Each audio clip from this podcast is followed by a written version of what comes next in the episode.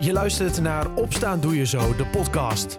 De Zo34-podcast die je elke dag bijpraat over de actualiteit in Zuiders-Drenthe. In een klein kwartier ben jij weer helemaal op de hoogte. Het is woensdag 13 april 2022. Dit is Opstaan Doe Je Zo, de podcast aflevering 180. Een dag met dikke bewolking en in de middag voldoende zon. Vanavond kans op wat lichte regen. Het is een graad of 18. Koning Willem-Alexander opent vandaag de Wereldtuinbouw-tentoonstelling Floriade Expo 2022, die dit jaar neerstrijkt in Almere. Het gaat om de zevende editie van de tentoonstelling, die om de tien jaar wordt gehouden.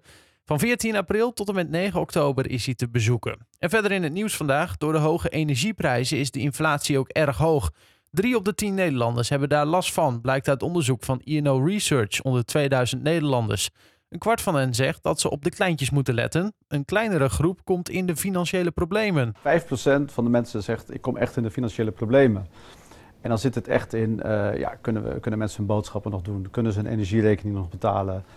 Uh, en ook de luxe dingen, uh, kunnen ze nog eens een keer uit eten?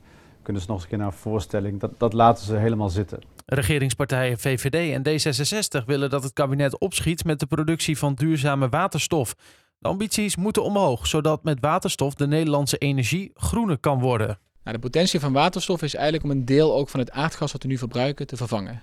Dus je ziet dat we met elektriciteit best wel veel kunnen doen. We kunnen woningen verwarmen met elektriciteit op veel plekken. We kunnen uh, autorijden elektrisch. Maar als je kijkt naar de grote industrie bijvoorbeeld, maar ook gewoon de grote schepen die bijvoorbeeld de Atlantische Oceaan over moeten gaan, dat kan niet altijd op een batterij met elektriciteit. En waterstof kan daar de oplossing voor vormen. En het is veel inwoners van Leidschendam-Voorburg een doorn in het oog. leegstaande kantoorpand van het Franse olie- en gasbedrijf Total.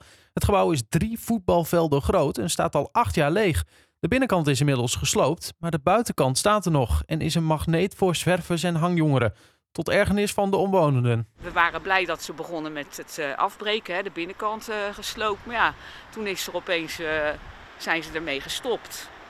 En ja, Wanneer ze nu weer verder gaan, dat is nog maar de vraag. Te gek voor woorden, joh.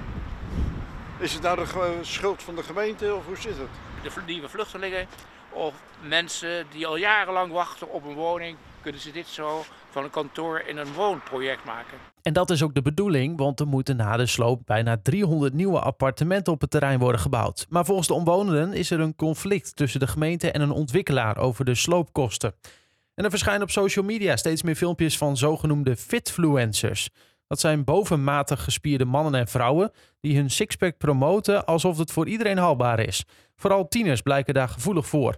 Nieuwsuur sprak met een diëtist die zichzelf ook verloor in fitness. Nu begeleidt hij jongens met een eetstoornis en ziet precies waar het misgaat. Ik denk dat de lichamen van de influencers worden gelinkt aan status, geld en, en macht. Uh, waardoor het lijkt dat het als je zo'n lichaam bereikt, dat je dan ook een leven hebt wat je graag zou willen. En daardoor jonge jongens, door middel van social media, nog niet de kans hebben om het te relativeren. En daardoor eigenlijk onder elkaar een ziekelijke drang ontwikkelen om maar constant afgetraind en gespierd te worden. En het nieuws uit Zuidoost-Drenthe dan? Vandaag begint na ruim vijf jaar de inhoudelijke rechtszaak tegen hoofdverdachte van de kofferbakmoord Hans O. Het Openbaar Ministerie beschuldigt de 43-jarige MNA van de moord op Ralf Meinema. Sinds oktober 2020 zit O vast. In 2018 werd hij ook al eens opgepakt, maar na een paar maanden weer vrijgelaten. Hij ontkent dat hij iets met de dood van Meinema te maken heeft. Wel heeft hij de politie verteld dat hij de Klazina Vener op de dag voor hij dood werd gevonden drie keer heeft ontmoet. Mijnema zou hem handel hebben aangeboden. Waar het om gaat wil O niet zeggen. Behalve Hans O wordt ook de 29-jarige Kenny B. uit Klazineveen verdacht van betrokkenheid bij de dood van Mijnema. Hij zat in het najaar van 2021 een aantal weken vast en mocht toen naar huis, maar bleef wel verdachte. Hij hoeft vandaag niet voor de rechter te verschijnen. Het is nog niet duidelijk of hij zich later nog voor de rechter moet verantwoorden. Staatssecretaris Hans Velbrief komt eind deze maand naar het oude dorpshuis van Schonebeek om te praten over het injecteren van afvalwater. Tijdens het debat in de Tweede Kamer herhaalt hij dat hij de injecties per 1 januari naar Schonebeek wil verplaatsen. Met zijn bezoek hoopt hij zorgen weg te nemen en wil hij luisteren naar de geluiden uit de regio. En fietsenwinkel Scholten Cycling is in de nacht van maandag op dinsdag slachtoffer geworden van een inbraak. De buit bestaat vooral uit racefietsen uit het hogere segment, volgens de eigenaar. Het is niet de eerste keer dat de fietsenzaak ongewenste bezoekers over de vloer had. In 2016 werden er 50 racefietsen en mountainbikes buitgemaakt met een waarde van zo'n 7000 euro. Dit keer is de schade niet zo hoog als toen. Het is niet bekend hoeveel daders betrokken zijn bij de diefstal. De politie laat weten dat ze mogelijk via de Emmerweg of via de N34 zijn gevlucht. Tot zover het laatste nieuws uit de regio. Voor meer nieuws ga je naar zo34.nl of je kijkt in de Zo34-app. In Zuidoost-Drenthe en vooral in Emmen gaat het deze dagen voornamelijk over één ding: FC Emmen. Als de club vrijdagavond de uitwedstrijd bij FC Dordrecht wint, dan promoveert het opnieuw naar de Eredivisie. Verslaggever Jeanette Oortwijn sprak met burgemeester Erik van Oosterhout over de promotie en hij kijkt er naar uit. Volgens mij kijkt uh, heel de provincie Drenthe kijkt er naar uit. Het is geweldig als ze weer uh, zouden promoveren. We hebben echt wel weer zin in een jaar Eredivisie. En wat levert zo'n promotie de gemeente Emmen nou op? Nou ja, om te beginnen een heel positief imago. Het is natuurlijk, FCM staat er heel goed op. Heel veel mensen vinden het een fijne club. Ja, en op een of andere manier straalt het ook weer af op de gemeente. Van, hé, hey, daar gebeuren mooie dingen in Emmen. En of het nu gaat om woningbouw of het gaat om bedrijven. En ik zeg ook altijd, het humeur in de gemeente stijgt er ook door. Want mensen worden er echt wel wat vrolijker van.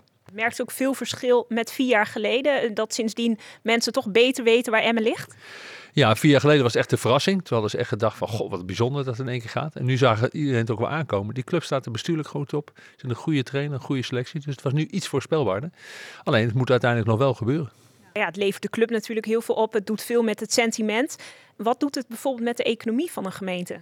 Nou, dat is nooit direct te meten. Uh, het gaat niet zozeer als je naar de Eredivisie gaat, komen er meteen 100 bedrijven. Maar in algemene zin, A, naamsbekendheid is belangrijk. Imago is belangrijk. Ook van, god, het is daar best mooi. Krijg je dat verhaal? Goh, ik ben hier nog nooit geweest, maar het is hier best wel mooi. Dus linksom of rechtsom, het, het helpt altijd. Merkt u ook als u als burgemeester buiten de provincie komt of misschien met een wethouder toch meer aangesproken wordt? Ja, zeker. Ik, bedoel, ik kom natuurlijk ook veel in de Randstad, in Den Haag bijvoorbeeld. Dan is voetbal inderdaad een belangrijk thema, ook voor burgemeesters onderling. Ja, dan is het leuk als je clubje het, uh, het goed doet. En mensen hebben het er ook over. En altijd in heel positieve zin. Wat hebben jullie een leuke club? Kijk alleen maar even ook naar de supporters. Hè. Ik wil even een compliment maken, want we hebben zo weinig gedonder in het stadion. Dat komt omdat er een fantastische supporterschare zit, die het gewoon leuk vinden om een clubje aan te moedigen zonder gedoe. Daar hebben burgemeesters het ook over met elkaar. Het is een fijne club, maar je ziet inderdaad ook een hele fijne club supporters dat is natuurlijk fijn als burgemeester, verantwoordelijk voor de openbare orde en veiligheid. Ja, zo'n eredivisie-club, uh, ja, wat voor uh, uitdaging brengt dat met zich mee? Want er is wel een verschil misschien tussen Telstar of Ajax. Ja, zes supporters eh, van Jong AZ of eh, de komende 300 in Amsterdam aanzeilen, dat maakt wel wat uit. Nou, we hebben daar een jaar goed mee geoefend. Twee jaar zelfs in de eredivisie met, uh, met, de politie erbij.